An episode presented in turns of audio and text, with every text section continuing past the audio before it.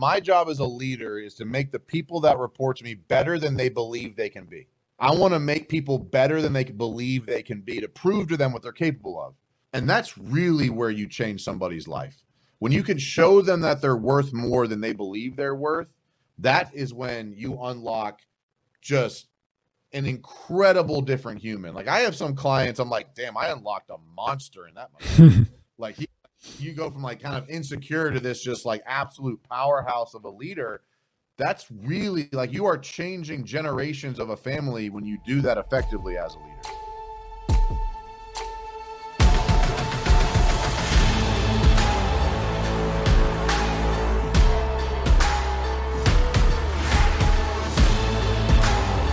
This is Sparta! Welcome to another episode of Spartan Leadership. I'm your host, Josh Kosnick. And today, we got the big stud himself, Mike Claudio. After years in corporate America, he left that world in pursuit of working alongside other entrepreneurials, well, entrepreneurial-minded individuals, I should say, with a focus in the construction industry, which I'm excited to talk and dive in deep on because it's a unique industry that Mike is serving at a really high level. He thrives on establishing consistency, effective communication, and a world-class experience for all clients. He's a keynote speaker, coach, author of Too Strong. Please join me in today in welcoming the C E O of WinRate Consulting, the big stud himself, Mike Claudio. What's up, man? Appreciate you having me on, bud. You bet, man. Well, I told you beforehand, I wanted to dig in a little bit on your past because it's a little bit unique as well. I've gotten to know you, and diving into the construction and kind of blue collar world is different than uh, I think most people uh, who seek coaching and seek building an entrepreneurial business. So tell us a little bit about your humble beginnings and growing up and to the man you are today. So, you know, I think my, my relevant story starts with, uh, you know, I tried the college route and it didn't work for me. Um, I failed out of college freshman year, actually. I don't have it. I never went back. It, it wasn't for me. Um, got a job in corporate America, and I worked uh, at Verizon Wireless for over nine years. Got multiple promotions. I was in the sales and leadership side of the organization. I was in the B two B space. Uh, so I did some retail sales, retail leadership, B two B sales, B two B leadership. Um, realized it, it wasn't going to be a long-term solution for me. I remember I was like twenty-six, twenty-seven. I, I mean, I failed out of college, got a job there at nineteen. Um, I was like twenty-six, twenty-seven going like, this is my future. Like, this is, this is what I'm going to retire doing. And I'm like, I can't do this anymore. So I had the benefit of a good portion of my B two B sales experience was in the construction space. So that's how, like, I learned about the industry. Like, basically, I was selling connected technology to business owners. So cell phones, tablets, vehicle tracking, stuff like that is what I sold. And so I really got to know these businesses and understand how they worked and understand, like, like the, the family stories and those small kind of environment of, you know, really. And I'm not saying other industries don't, but I think contractors, for the most part, the good ones, really care. They really care about their employees and their their families and their their customers. And I think every industry has good and bad apples. And I think the construction industry has plenty of horror stories, but the companies that do it right really care. And I fell in love with that. And I my dad worked for a smaller company when I was growing up as a kid. And, and I always had a desire to work for a smaller company. And a good buddy of mine was a remodeling contractor. Um, you know, trying to grow his business, but, you know, wearing a tool belt and answering the phone at the same time can be a challenge. And so I was done corporate America and he was looking to grow, and I'm like, cool, let's do this. And, uh, I took like a hundred thousand dollar pay cut and went and worked for him for a couple of years. And that's really where I cut my teeth in the industry. And a lot of things I teach today, this was almost ten years ago now that I got into the construction space. And learned a lot through failure, through doing it myself. And, you know, as a coach now, I, I don't want to say I pride myself, but I really try to focus on only coaching on and about things that I've done personally. You know, I don't talk in theory. I don't talk in concept. I talk about, here's what I did when I was faced with that problem. And then let my, and I work with my clients come up with a solution. Well, I learned a lot of it in that, in that space. So I helped that company grow from a, from a leadership perspective, but not ownership. Um, went to a roofing company, similar story. You know, I took both companies grew by multiple seven figures because of, of the, we'll say the knowledge and effort I brought to the table. And in that journey, a lot of people come to me saying, Mike, what were you doing about this? Or how did you do this? Or what would you do about this? And I started coaching people before I knew coaching was a thing. I just always really liked helping people. And I think I've shown that even, even in the conversations we've had, like you just, I'm clearly passionate about helping people. Yeah, and, for sure. And so for, in two thousand seventeen, I coached three companies. What I would call now coaching at the time was just like, call me if you have any questions. I'll teach you what I know. Not knowing how powerful my knowledge base was, I, they all grew by multiple seven figures for free. Like I just helped them because I'm a caring person. So in two thousand eighteen is actually when I was like, I got to monetize this. Like I've, I've grown companies from a leadership position. I've grown companies with consulting services now. I should probably find a way to monetize this. So April twenty eighteen is when the L L C was officially created.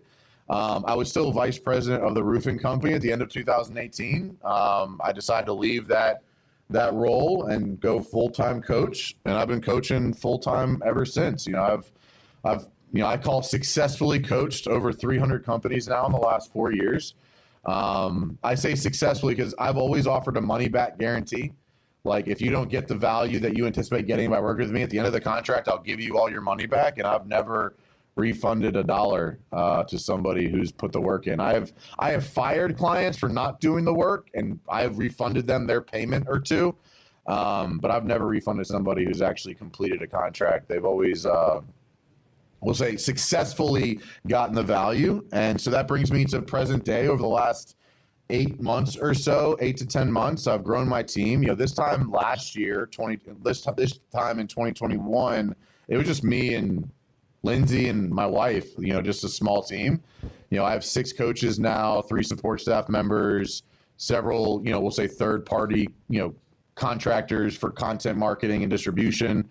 Um, but in the last, you know, eight to ten months, we've we've scaled substantially. And sticking to the one-on-one business coaching model, though, I think there's a lot of great groups out there. I'm a part of many of them.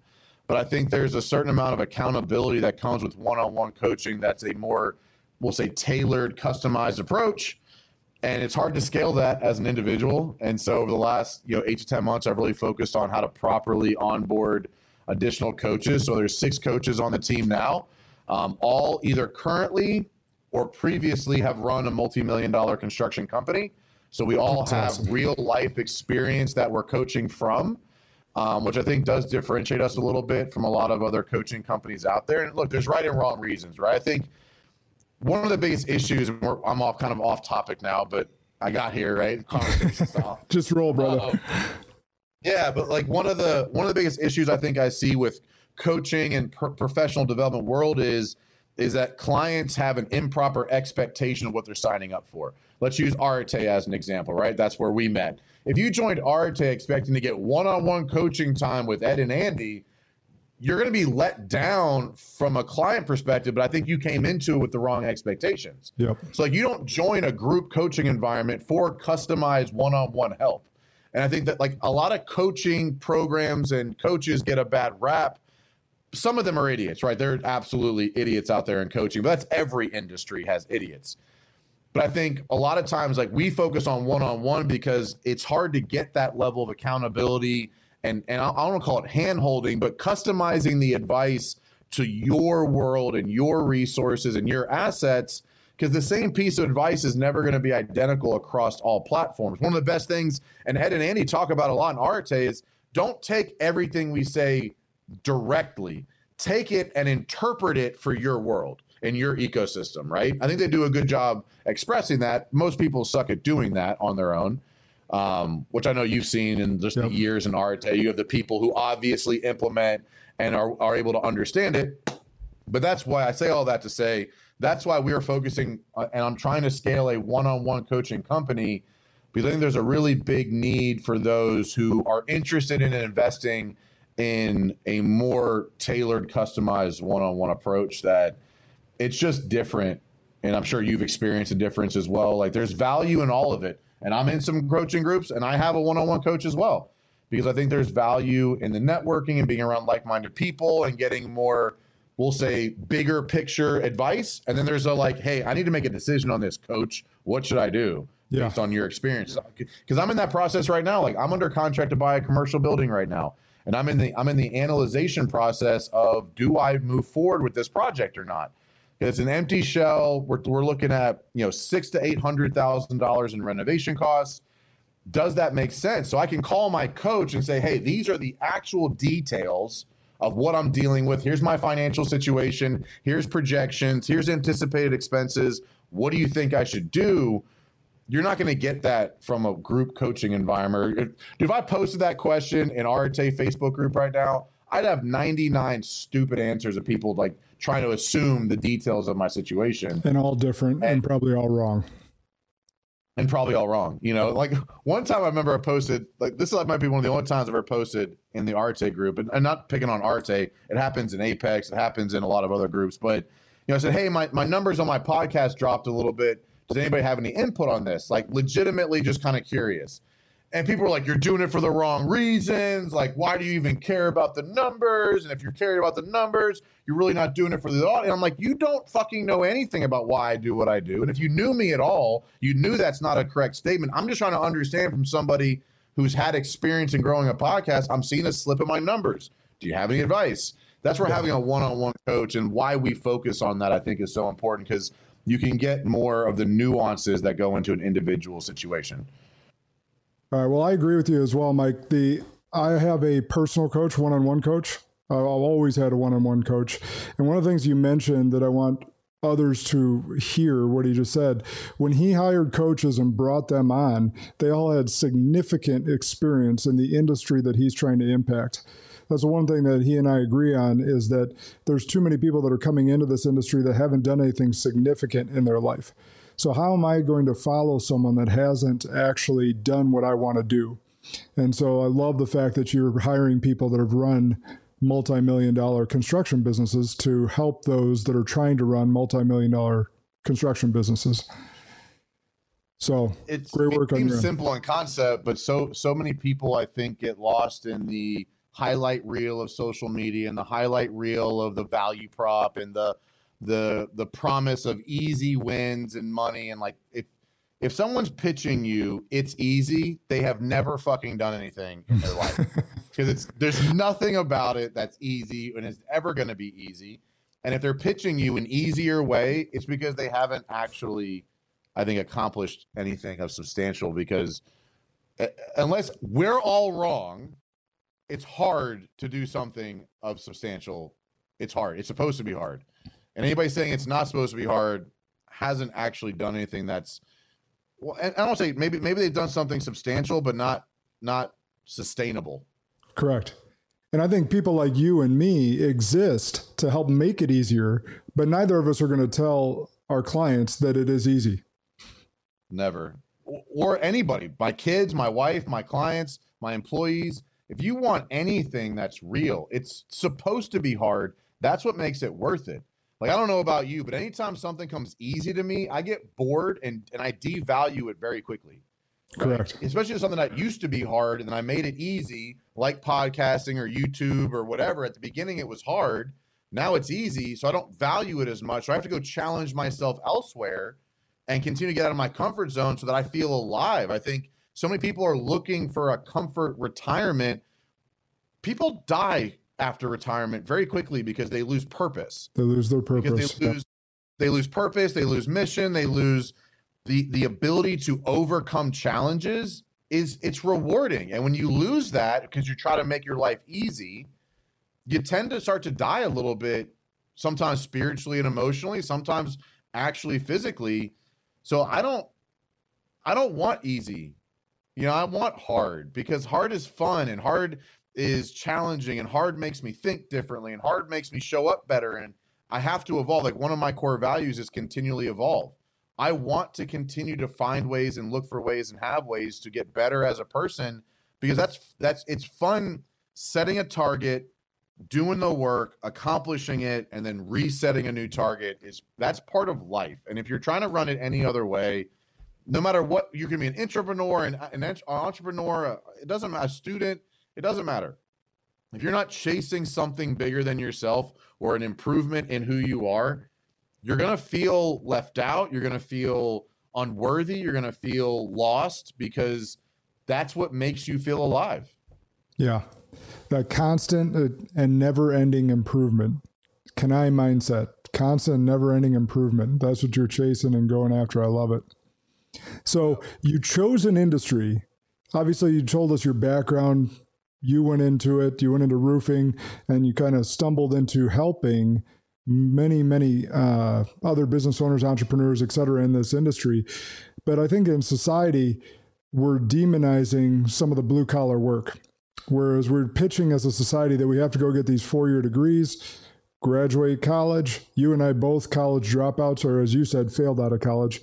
I say it the nicer way, like I dropped out, like it was my choice. But either way, I got kicked out. Yeah. You got kicked out. No, there's no other one. Yeah.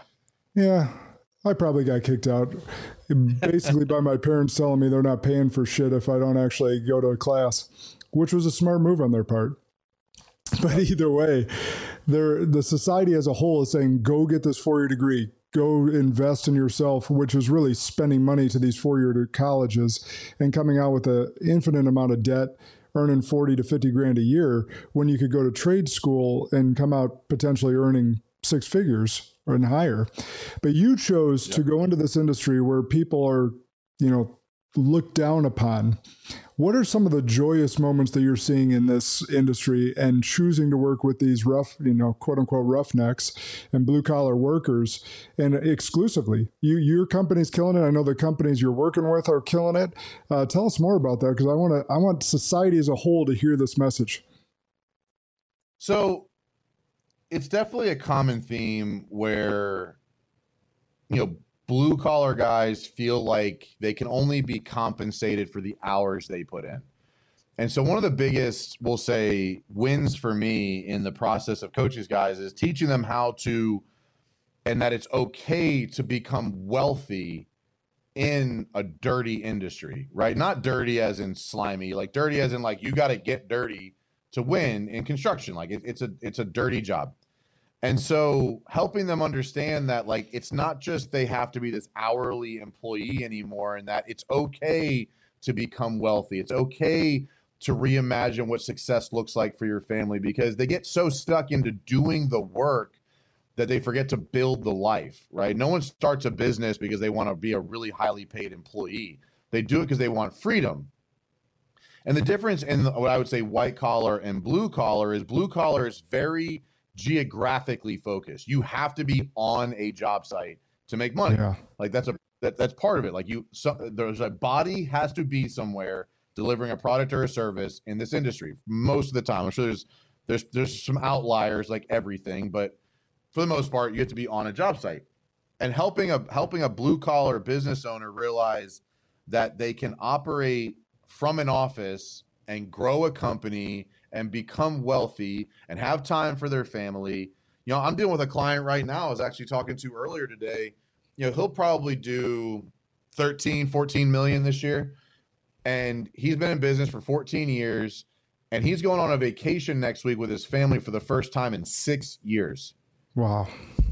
Because he's just been in the business. And so for the last three or four months we've been working together, I've helped him learn how to create leaders in place and leaders in charge and how to offload and offset and develop strategies and S O Ps so that he doesn't have to be in the business every day. His marriage is better. His kids are appreciating him more. He's appreciating himself more. He's healthier because he's able to work out more. But like this dude, for the majority of his business life, has been dedicated to being in it, doing it, uh, participating in the labor necessary to execute it. And so for me, taking somebody like that who's built a successful eight-figure company, but was not building a successful life. Right. And, I, and I, I'm sure there's white-collar guys that overwork themselves in their business, like attorneys Many. and other things, right? For sure. But I think in this one, because you have to be on a job site, it sometimes is harder to pull away from because you have to be have to trust your guys to do a good job on in your customers' homes. So we primarily focus on residential construction. So like you're in people's homes and like you have to trust your guys to perform and do their job and follow through and have quality control. And there's a lot that you have to divulge to them to get them there, but it's possible.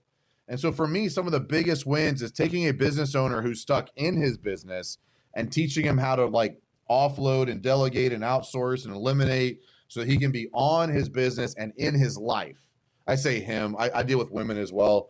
Um, you know, I probably have about a dozen female clients as well. And I think they deal with it even worse because of the, you know, female image in the blue collar world is even harder to get ahead in because you're just in the grand scheme of things, women are looked at differently in blue collar than men are. Mm-hmm. I think it's probably similar, similar in a lot of industries, but I think the woman has a little bit more insecurity about it going into a, a man's world and trying to win. Um, And so I think helping them, like, you know, I have several female clients that teach them how to be confident in their decision-making, teaching them how to push back and when to push back and when to stand their ground and when to be comfortable and confident with, with something and how to communicate that something to help to get a more desired outcome. That's where, like, I like creating leaders. Like, I mean, I appreciate your podcast is built around that. But, like, I really, really, like, I get the most enjoyment out of taking a business owner who's basically just an overpaid employee and turning them into a leader, because then now they're like, now my value is and my impact is being multiplied through them. Because I, I don't, I've never done this for the money. I mean, I literally started doing this, not even knowing what it was, just to help people. And so like my goal and my mission in life is to make an impact with every conversation I have. Well, if I can take a business owner, such as that one I just referenced, he's got forty or fifty employees, turning him into a leader now multiplies that impact indefinitely and almost unmeasurably indirectly through the ranks of his company by creating leaders in place and putting them and then turning them into leaders in charge and helping people within his organization build confidence. Because someone asked me the other day, like, what's the number one role of a leader? Well, how would you answer that? How, what would you, what do you, what would your opinion be? What's the number one role of a leader? To instill vil- values. And what's the word I want to use here?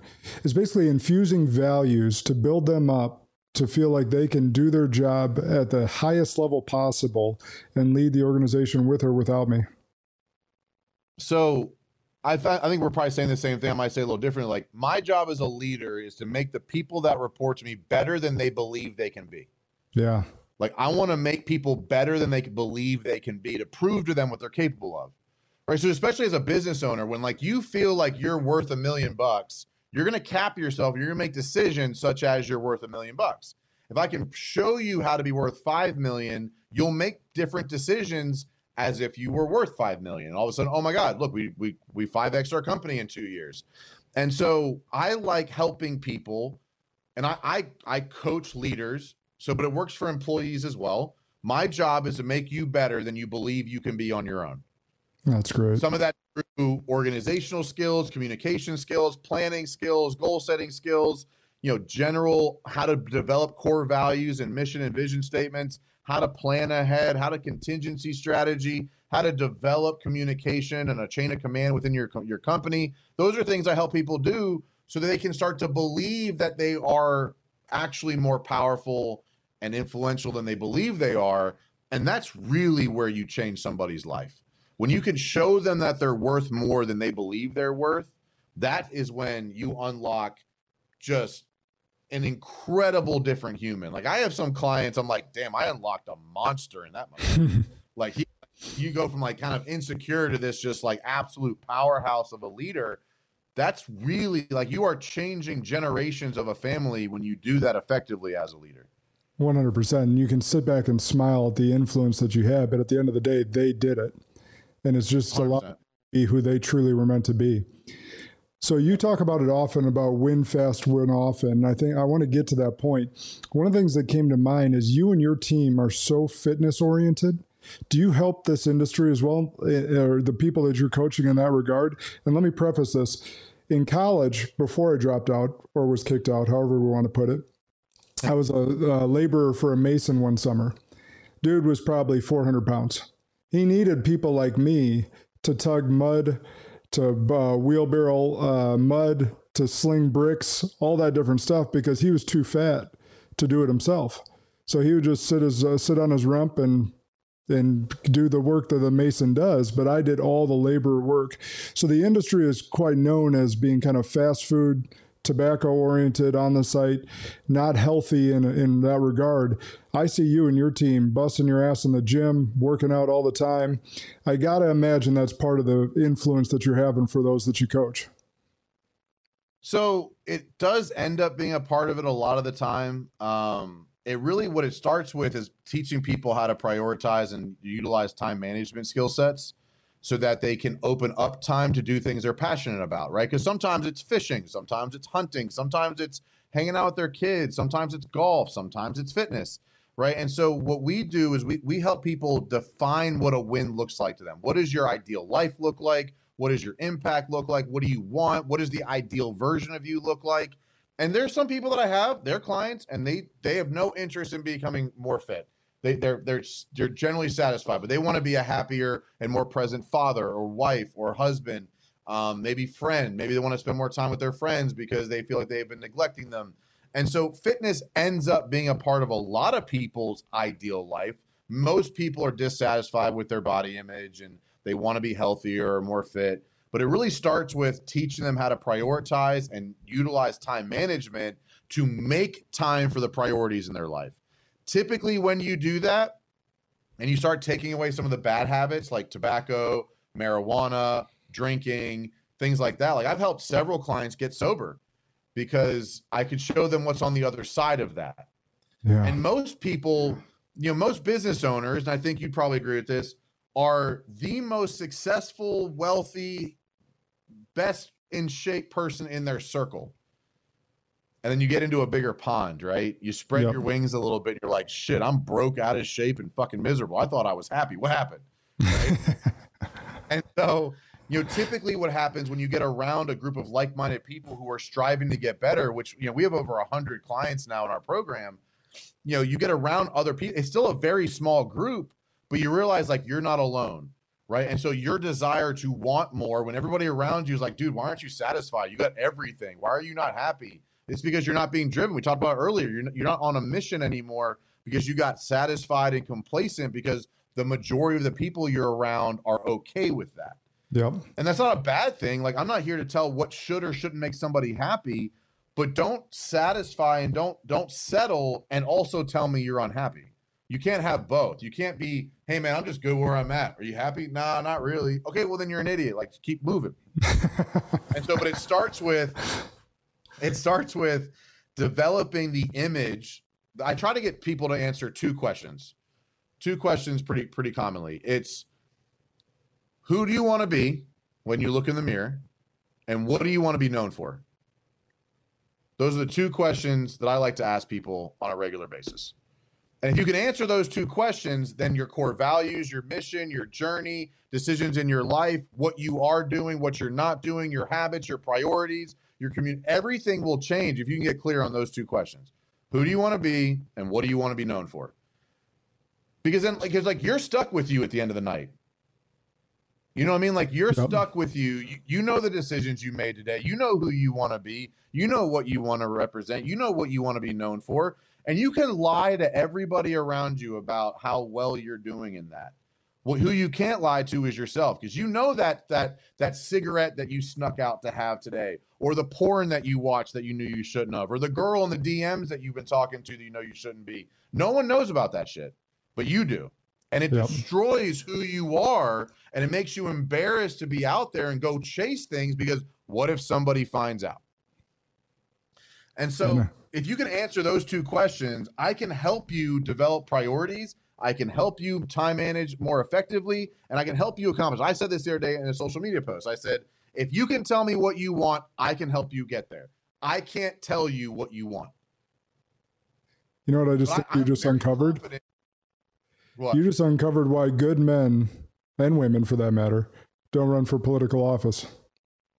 Oh, one hundred percent. one hundred percent. Because they're, they're, they're afraid of that person that might get uncovered. Well, if yep. you live... to your values, if you live up to who you want to be and what you want to be known for in every decision, whether people are watching or not, it's people don't get cocky. They just get unafraid of you finding out the truth. I'm not like, you could come at me, look behind the fucking curtains. I'm not afraid of it. Like, do I yell at my wife sometimes? Yes. Do I yell at my kids sometimes? Yes. Am I proud of it? No, but I'm also not afraid to talk about it, because right. talking about it allows me to evolve and get better. You know, my wife and I, I think, are an example of what really, really well-communicated couples can look like, because we both fail, but we've gotten really good at understanding how to talk through those things and and and evolve and learn and and be okay saying, hey, I'm just not happy right now. Or you did this and I, it really bothered me. Or, hey, when you said this or did this, this is how it made me feel. Like th- that allows me to like be open and be comfortable and be confident, because I'm not trying to hide anything. Like, I have wants and she has wants, and that's okay. People are so afraid to ask for what they actually want in life because they're afraid of what people might say about it. But then they like hate the life they built because they never actually asked for what they actually want. Like, if you know for a fact you like when your wife does that one thing, tell her you like it when she does that one thing. Don't like, don't ask her to read your fucking mind and figure out what you want without telling her. And conversely, if she does, if you like, if you don't like something she does, tell her that. one hundred percent. one hundred percent. It's a great so dichotomy. When you look at it from that perspective of, if you can tell me what you want, I can help you get there, because I'm really good at the strategies around time management, prioritization, communication of, of initiatives, development of initiatives, understanding strengths and weaknesses, and how to develop strategies around both of those things to get your team on board, and how to be an open, vulnerable, and authentic leader are things I'm really good at teaching people. Do you find that most people know what they want? No, most people don't. I've experienced that as well. They, they can say, I want a nicer house. Well, what does a nicer house mean? I don't know. Bigger. Well, how much bigger? Right? Or like, I want to be fitter. Well, what does that mean? I want to be happy. How? What is that? How, what makes you happy? I don't know. You know, like, so I think people have an image that they can measure themselves to, whether it's stuff, wealth, cars, relationships, whatever. They have an image they can relate themselves to, but they can't actually tell you what they would want to be in that, in that new, we'll say that new level. Yeah. And so what, what I, I actually use jealousy as a tactic here. Hmm. Um, what I say is, if you can't tell me what you want, tell me what makes you jealous. Ah. Because that, that's your body telling you you want it. So jealousy, in my opinion, is not a negative emotion unless you allow it to allow negativity into your life. Like, that's how I can tell you right now, I don't give a fuck about boats, planes, Lamborghinis. None of that shit makes me jealous. You know what makes me jealous? Freedom of time. I like hiring people to do shit I don't want to do. When I see somebody with a driver or a private chef or a nanny or a housekeeper, that shit makes me jealous. So you know what I did? I went out and did those things. I have a, I have an average, I don't say an average car. I have a really nice muscle car, but I don't need a three hundred thousand dollars vehicle. I'm, I'm, I'm happy with my F two fifty and my, my Challenger Hellcat. I'm perfectly satisfied with that. That's my happiness. But Mike, don't you want like a, an exotic? No, it, I don't want an exotic. I want to, I want Mia. Mia's incredible. Mia's, Mia's our nanny. Mia's fucking kicks ass. I will spend a couple thousand dollars a month on Mia before I ever buy a fucking exotic car. But because that's what winning for me looks like. You talk about win fast, win often. I think people are afraid to define what winning looks like to them, so they never get there. But this is my journey. This is my life. Yep. I can, I can define what winning looks like to me. And so that's many so people good. Are afraid to say that and just be it. And so an example, we, my wife and I sold our house in two thousand nineteen and moved into a townhouse so that we could reinvest everything back in the business and get rid of all of our debt. So like, I not, there was a little bit of imposter syndrome there and a little bit of, of embarrassment of like, I'm a successful business coach living in a fucking townhouse. But I did all of that so I could buy this house. And I'm not bragging. I'm not trying to brag, but we just bought a seven thousand square foot house on three and a half acres. I'm putting in a two hundred fifty thousand dollars pool right now. I lived in a townhouse for almost three years so I could do this. Because how many people would be willing to do that? No one, because they're they're embarrassed or afraid or or or just like, I'm not, I'm not downgrading. Okay, cool. Then you're never going to upgrade. And so I'm not afraid to like go all in on what winning looks like to me so that I can spend my money the way I want. That's so, really yeah, good. I lived in a townhouse and drove paid off cars for a couple years. But that's so I could have this house. I didn't know this house existed when we made that plan. I didn't know how I was going to pay for it when we made that plan. But I could tell you if we wouldn't have done that, we wouldn't have it. And you took the and necessary so now, steps and sacrificed and worked your ass off. And now you get to do the things you want to do. And it's a stepping stone. It's not a destination. Like, this is now where my, this is the next base camp. If I'm going up Mount Everest, now I'm going to sit here for a little bit. We're going to acclimate. I'm going to go make a bigger impact some way. Dude, between the nonprofit we started and the way that we're approaching our team right now and the way that the mission is growing, this is just a base camp along the journey. This is not the, the, the this is not the peak. This is not the top. And it's just, this is base camp two. Like, I have plenty of growth to happen, plenty of, plenty of growth to go, but like, I, we wanted a big house on land because we wanted to homeschool our kids. We work from home. We live from home. We wanted space. Yep. And so, and so we, and we did everything as a couple because we were on the same page about what does winning look like to us? What is our ideal lifestyle look like as a family? And then we went and manufactured the shit out of that. You know, like, one of the steps was last year, I had to retire my wife at thirty years old. My wife doesn't have to work anymore. She works for the business now because she's passing out the mission, but I couldn't, like, one of our things was, like, we literally built a vision board six years ago that we have checked every box on. Time for Everyone. a new vision board, brother. We're on it. So every quarter, my wife and I do a SWOT analysis of our life and marriage.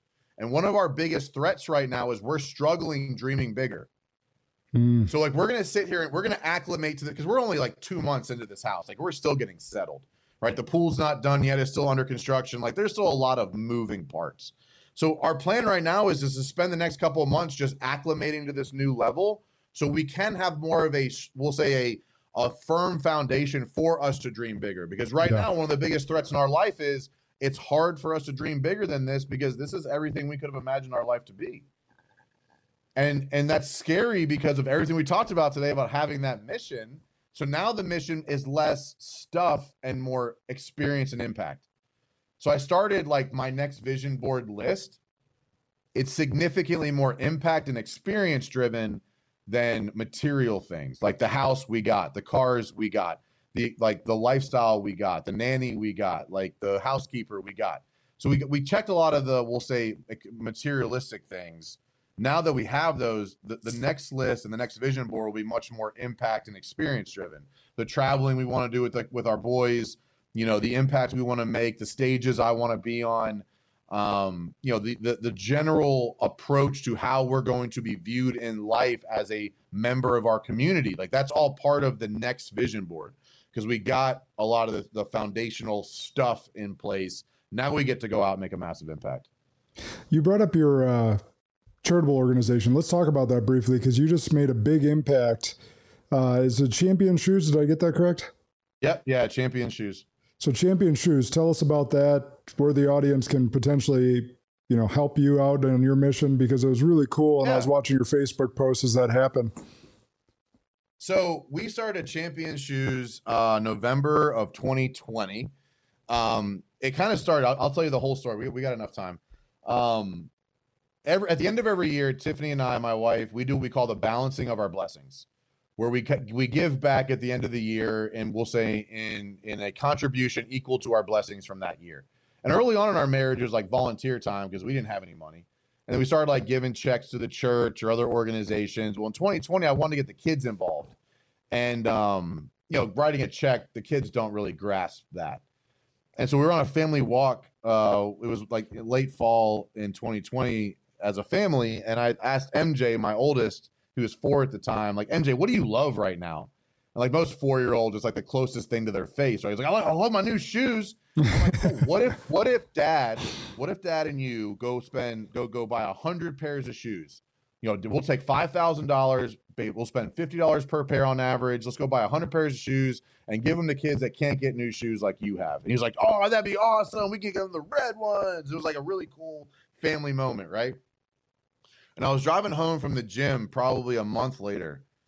And uh, this is like October twenty twenty, September, October twenty twenty.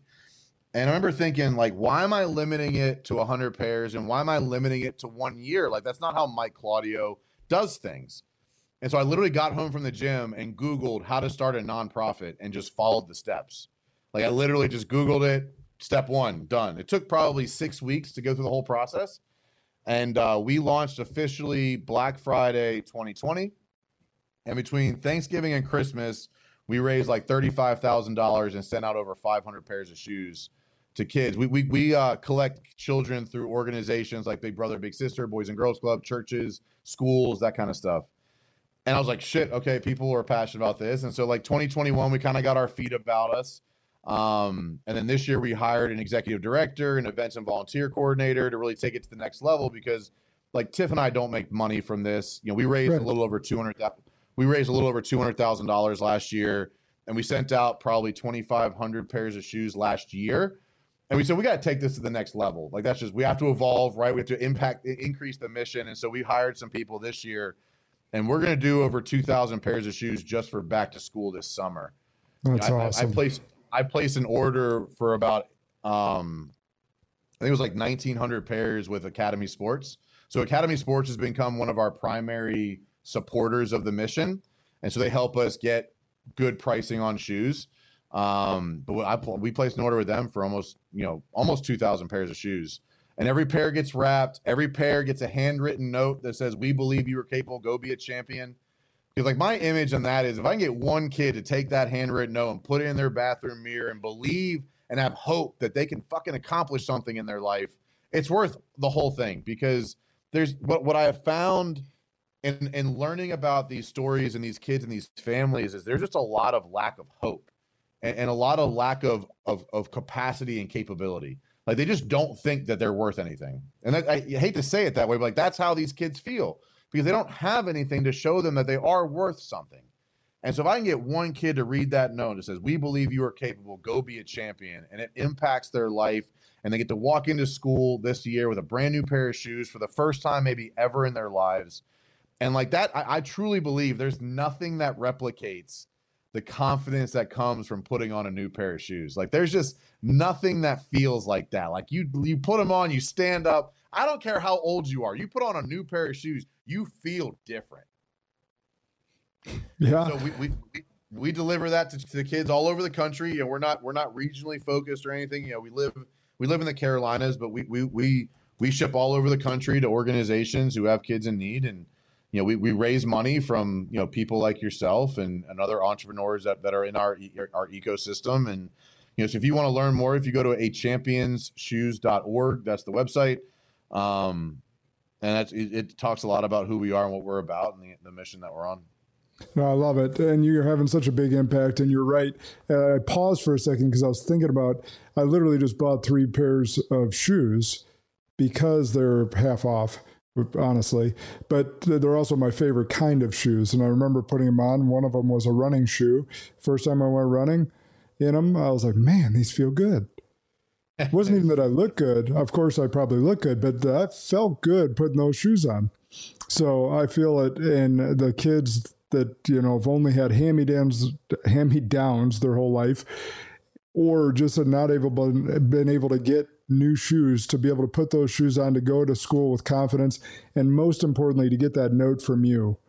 Uh, maybe they've never heard those words in their life. Uh, that is really cool, Mike. So yeah, no, it's, work. Uh, it's about the impact more than anything. But you know, I think there's a lot of people, especially in the entrepreneurial space, who can remember not having anything, even in their entrepreneurial journey. You know, at some point they like couldn't afford basic shit. Um, you know, even for us, you know, like we used to have to penny pinch down to the dollar for grocery shopping. We used to have to penny pinch on gas. You know, there was a time when like we you would run our card and like we weren't sure if it was going to go through or not. We, like, if you've not been through that, you haven't yeah. lived. Referrals are on top of mind for me all the time, and it's in any business. And I've heard you speak about the power of referrals.